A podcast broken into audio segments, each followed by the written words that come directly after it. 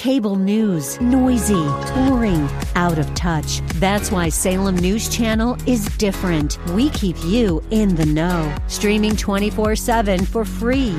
Home to the greatest collection of conservative voices like Dennis Prager, Jay Sekulow, Mike Gallagher, and more. Salem News Channel is unfiltered and unapologetic. Watch anytime on any screen at snc.tv and Local Now Channel 525.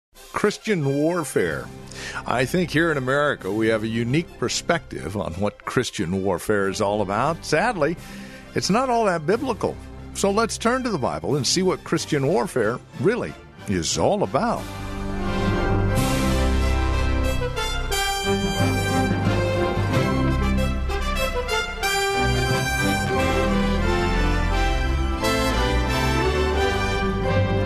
From Reformed Heritage Church in San Jose and online at reformedheritage.org. Welcome to Abounding Grace with Pastor Gary Wagner, who will return us to 1 Timothy chapter 1 verses 18 through 20. It's there the apostle Paul reminds Timothy of the calling on his life and how to hold on to faith and a good conscience which some have rejected and have suffered shipwreck with regards to the faith. What does it mean to hold on to the faith? And what kind of warfare is going on here? Those are questions we're answering today and tomorrow here on Abounding Grace. Join us. Here's Pastor Gary with today's message. Today we're going to talk about Christian warfare. Now, in most Reformed churches, when you mention the phrase Christian warfare, there's usually one thing that comes up. And that is the warfare that a Christian experiences in his heart between the Holy Spirit and the new life he has in Christ and the remnants of that old fallen nature that still remains in him. And that is part of it. And we do have a warfare in our chest that the unbeliever does not have. The flesh, that is fallen nature, does war against the Holy Spirit and this war is an irreconcilable war in which there is victory only in the Lord Jesus Christ. We fight it to the very end, but that is not all there is to Christian warfare. And we're not going to talk about that aspect today. We're going to talk about another aspect of this Christian warfare. Also, in non reformed churches, when you bring up the words Christian warfare, the first thing that is thought of is spiritual warfare. Spiritual warfare with demonic, satanic forces in your life. You know, if you want to make a lot of money today, just write a book of about 150 pages, a book on spiritual warfare and make up a bunch of silliness and superstition and downright heresy about how you can rebuke the devil, control the devil, and how you can face demonic forces and take control of your life, etc. And you'll have a best seller. Most of the books out there on spiritual warfare are nothing more than the silly imaginations of someone. They are more superstition and are downright heretical. Now, when it comes to Satan, there are two basic false doctrines about him from one extreme to another. One is our neglect of him or a disbelief. I mean, we're modern Americans after all, and we live in a high tech society. We don't believe what they believed in the Middle Ages about witches and Satan and demons. One man has even said, anyone who has turned on a light switch knows there can't be any such thing as Satan. That is just totally foreign to our modern technological, highly educated age. Everything can be explained scientifically. Satan is just one of those lingering myths from the past. So that's just one side. Another side concerning the false doctrine of Satan is the overemphasis on Satan. If you read some books by Christians, you'd think that Satan is more powerful than God, or at least as powerful as God. And you would think that God is up in heaven, wringing his hands, wondering what Satan is going to do next and how in the world he can figure out some way to stop him. Listen, not only is Satan not greater than God, not only is he not equal in any way to God, but Satan is the good shepherd's sheepdog that he uses to keep his sheep in line on a, a leash. And the good shepherd holds that leash tightly in his hands. In fact, the Bible says that when Jesus died on the cross, he destroyed Satan as far as him being an insurmountable foe to God's kingdom and its advance. He said, talking about lifting up, being lifted up on the cross, now is the God of this world cast out. He is no longer a threat to the advance of my kingdom.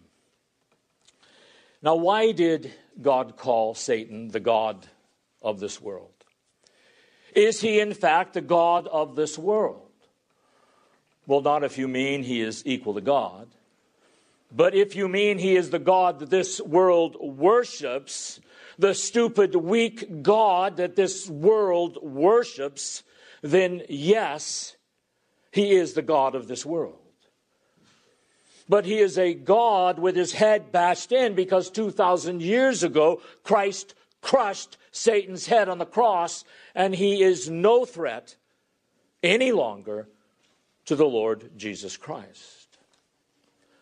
But you have Christians that write these books and they talk about the power of Satan and they tremble at the power of Satan more than they tremble at the power of God. Both extremes, naturalism and hyper spiritualism, are wrong and misleading when it comes to understand our Christian warfare. Now, we're going to look at these passages that we read today to see the one side of Christian warfare that is misunderstood or simply left out. We do have an inner war with sin that remains in us as Christians, but that is not what these passages are concerned with, and that is not what we'll be talking about today. In 2 Corinthians, that was read earlier, notice what Paul says. He says, We, and that is, of course, the church, are involved in a war. And by the way, because we're involved in the war, that's why throughout hundreds of years of church history, the church on earth is usually called the church militant because she is always having to fight. And you find that throughout Scripture. In, in Israel, in the Old Testament, was constantly waging war with pagan Canaanites. And when she wasn't waging war with the pagan Canaanites, she was compromising with them and waging war against God.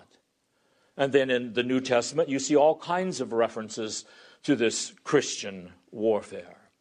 You see Paul talk about Christians as soldiers. You see John talking about the church as an army camp. You see Paul in several places where he talks about a war that Christians are constantly fighting, and I've only referred to a few of these. So let me tell you about this war. Back in 1 Timothy, he talks about warring the good war. And the word for war there and fighting doesn't mean standing 800 yards away with a powerful sniper rifle where no one can see you and no one can hurt you while you knock people off. The word war in Greek doesn't mean to be way up in a jet bombing ships where no enemy fire can touch you. The word war in Greek means hand to hand combat. This is the kind of war fought in the movie Braveheart about the life of the Scot freedom fighter William Wallace. The Scots and the English ran toward one another in a battle with spears and axes and double edged swords, cutting off limbs and hands and killing and maiming one another, and everyone being covered in blood. And it was so realistic in that movie and horrible to imagine such a warfare. It wasn't pleasant to say the least. That is Christian warfare. It is not physical but it is not some nice, gentle experience. It is hand to hand, face to face combat on a battlefield where people are trying to destroy you on every side and you're trying to end their efforts on every side. So when you think about Christian warfare, don't think about something that's nice and disinfected Think of hand to hand wrestling on a muddy battlefield, fighting for your life, fighting to overturn the armies of the tyrants. So Paul says here in 2 Corinthians chapter 10, we're in a war in this life. While we walk in the flesh in this everyday world, this is where the war is. It's not some allegorical thing, beloved right this very day and the rest of the week, every moment of every day, as we walk through this life as human beings, we are involved in a continuous war, a nasty war. But the war is not according to the flesh. Now, do you understand that? He says in verse 3 of chapter 10 For though we walk in the flesh, day by day in our human flesh, we don't war against, we, we don't war according to human flesh. In other words, we don't draw our strategies. We don't draw our strength. We don't draw our perseverance from our frail human bodies, or we would be defeated in no time. He says, We are destroying speculations and every lofty thing raised up against the knowledge of God, and we are taking every thought captive to the obedience of Christ. He says, We don't carry on this war, although it is taking place right now in this human life using human methods. We don't use human methods that originate with man or human strength that originates with man we use divinely empowered weapons of warfare that are divinely powerful for the destruction of fortresses. These fortresses can't stand up against the divine power of these weapons. And we are destroying speculations and every lofty thing raised up against the knowledge of God. And we are taking every thought captive to the obedience of Christ. He says, This war we are fighting is not in the realm of airplanes and ships and bombs and machine guns. This war, this bloody face to face combat, is taking place in the realm of ideas. Because the biggest enemy to the church is not a physical threat per se, it is an ideological threat, it is an intellectual threat. So we are attacking what men think.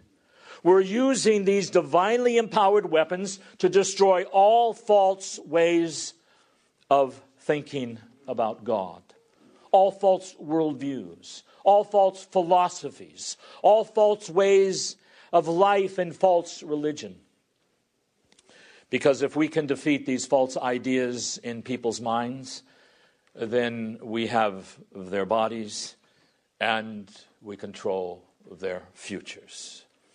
As a man thinketh in his heart, so is he. Paul says, This way we are fighting all the time is a war of ideas. We are changing people's minds. We're not just trying to make them look bad, we want to change their minds. So when we argue with someone that they are believing or teaching the wrong things, it's not just to beat him into the ground. That's not our goal, my friends. The goal is when we converse with someone, let's say, who believes in abortion, We want to change their mind.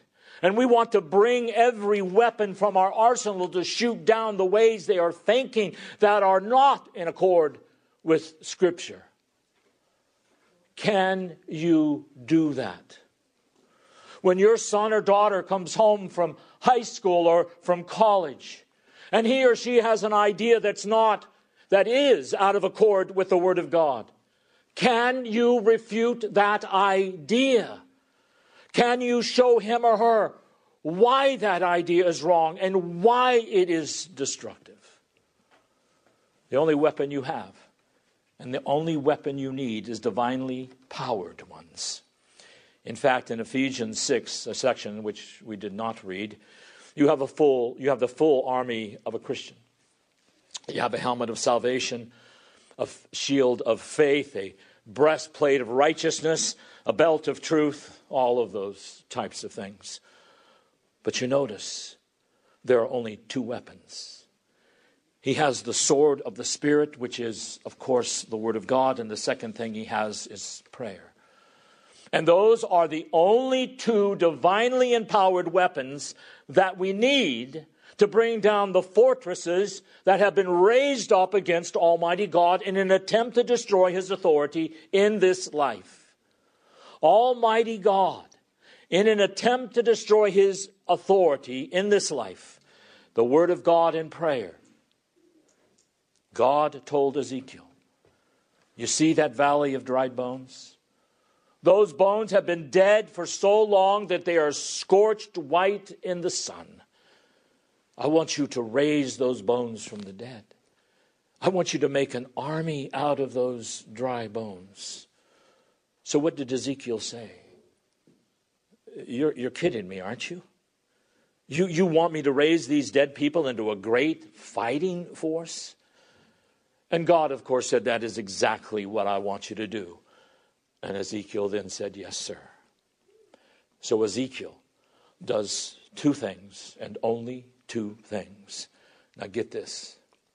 He talked to God about the bones, and he talked to the bones about God. And the bones were raised from the dead. Now, that's what you call a divinely empowered weapon. When you can talk to the creator of the universe and then you enforce and declare his word, that changes things. You don't have any strength in and of yourself. It is only divinely empowered weapons that you have and that you need. And that's why it's so discouraging to me. When pro life groups and those against homosexual marriage say, well, you know, we're not talking to Christians, so we really don't need to bring the Bible into this because they don't believe the Bible. Well, when you lay aside the Bible, you've laid aside one of your divinely empowered weapons. And they will not believe the Bible, of course, unless God opens their hearts, just like He did for you. But they've got to hear that word from you. So, the only weapons you have in this bloody battle to bring down fortresses and to refute all of those who are trying to build a culture and a world in opposition to the Word of God, the only weapons you need is a good, solid understanding of the Word of God so that you can bring it to bear upon false doctrine.